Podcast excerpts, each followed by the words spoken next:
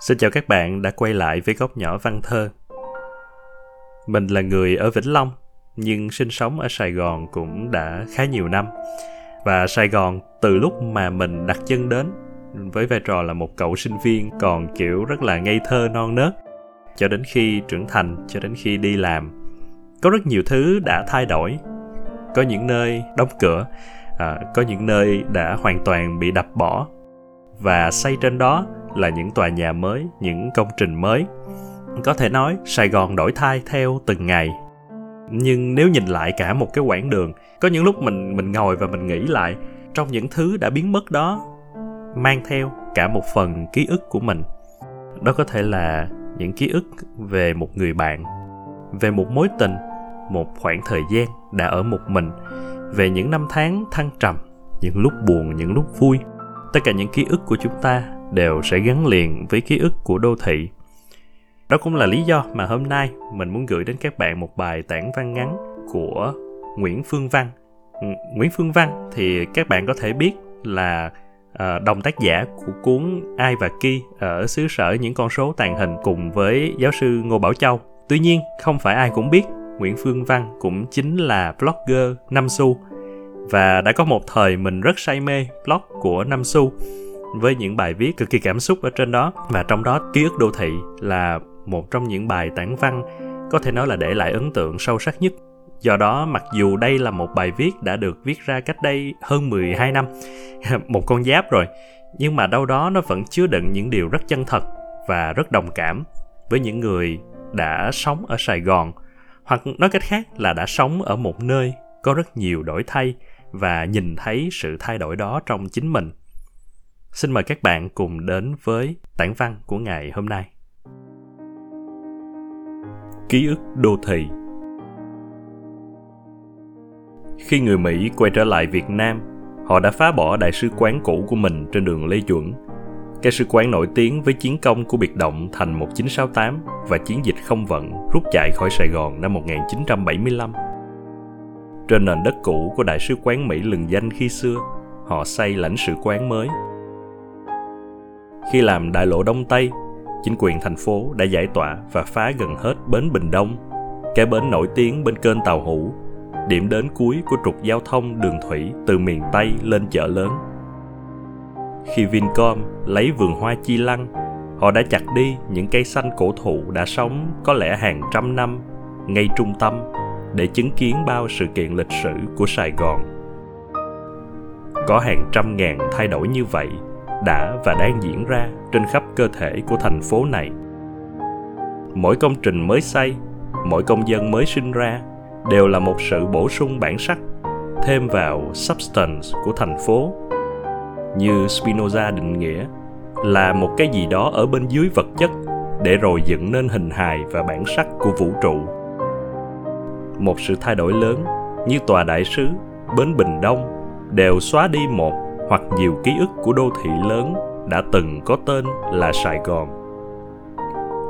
Không dễ gì xóa đi ký ức của một con người. Cho dù có tự nguyện và cố gắng đến mấy, một ký ức mất đi là một lần tiềm thức thay đổi. Tiềm thức thay đổi sẽ khiến con người ta đổi thay nhận thức của chính mình. Khi nhận thức thay đổi, thế giới quan cũng thay đổi. Và thế giới hiện thực như con người ta nhìn thấy sẽ khác đi khác tinh thần, khác tính cách, một bản thể hoàn toàn khác. Một người có ký ức hoàn toàn mới sẽ là một con người mới. Một thành phố bị mất ký ức sẽ trở thành một thành phố khác. Giống như người dân hà nội khi xưa đã tự mình, dù là hồn nhiên trong cơn say cách mạng, đập bỏ đi những substance của thành phố chỉ vì cho rằng nó thuộc pháp kể từ khi bà đầm xòe sụp đổ ở cửa nam những ký ức bình đẳng bác ái cũng mất đi để rồi hôm nay người Hà Nội sẵn sàng chửi nhau chỉ vì vô tình chạm xe ở đèn đỏ ngã tư hay tranh cướp hoa ở hội chợ. Một Hà Nội xô bồ và vô liêm, chèn ép nhau không chỉ vì chức quyền, đất đai, mà có khi chỉ vì hơn nhau một tiếng gáy. Một Hà Nội vơ vét không phải vì đói khát, một Hà Nội chiếm đoạt tương lai ngay từ quá khứ của chính mình. Khi những người Việt từ phương Bắc chạy về hướng Nam trong cuộc nội chiến Trịnh Nguyễn, vua Khmer đã mở vòng tay cho họ cư trú ở làng chài Prenokot, để rồi chỉ vài chục năm sau, vùng đất cửa sông xoay ra biển này được Việt hóa và Manh Nha trở thành đô thị mới của Triều Nguyễn. Kể từ đó, tinh thần bao bọc người ngụ cư, cho họ đất ở, cho họ cơ hội lập nghiệp, bù đắp gian nan đã trở thành tinh thần cốt lõi và bất diệt của miền đất viễn đông này.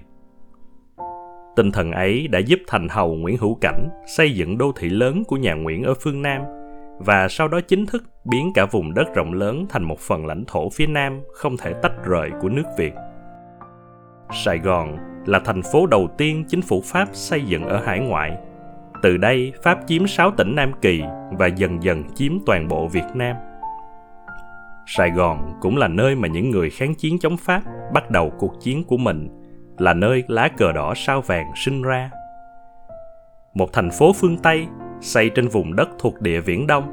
Nó có tất cả sự xa hoa và sa đọa của quân đội viễn chinh, của những tay buôn theo chân họ kiếm chát và của cả đám quý tộc châu Âu đi phượt. Nó có tất cả những gì văn minh và cấp tiến mà những người Pháp thực sự muốn khai hóa văn minh. Ở bên dưới tất cả những thứ đó vẫn là những ký ức cũ không ai có thể phá bỏ được của một thành phố cửa biển do những người Việt cầm gươm đi mở cõi mà nên. Ký ức đó tiếp tục gìn giữ tinh thần bao dung và công bằng cho tất cả những người lao động, cho những người kháng chiến, cho cả những người hoa chợ lớn và cho cả những tá điền miền Tây hay những cô ca ve bán tuổi xanh dưới ánh đèn màu. Hòn Ngọc Viễn Đông không phải là cái tên thực dân Pháp đặt cho thành phố Pháp ở Viễn Đông xa xôi này. Rất có thể đó là cái tên mà tất cả mọi người đều đã từng gọi. Từ lính viễn chinh Pháp đến các ông hoàng châu Âu, từ những người lao động ở xóm củi đến thương lái Hoa Kiều, từ lính mã tà đánh thuê đến ngôi sao điện ảnh Chaplin, từ những trí thức Việt kiệt xuất ở hải ngoại như Phan Sào Nam đến nhà văn Anh đặc sắc Graham Greene.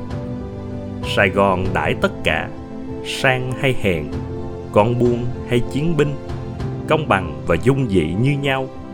Miễn là họ có những tháng năm gian nan ngược xuôi trên mảnh đất này. Đấy là một tinh thần ngọc mà không phải mảnh đất nào ở viễn đông cũng có. Cảm ơn các bạn đã lắng nghe tản văn ngắn trích từ blog của Nam Su. Hy vọng các bạn có thể có những suy nghĩ của riêng mình, dù là đồng ý hay phản đối với cách nghĩ của tác giả.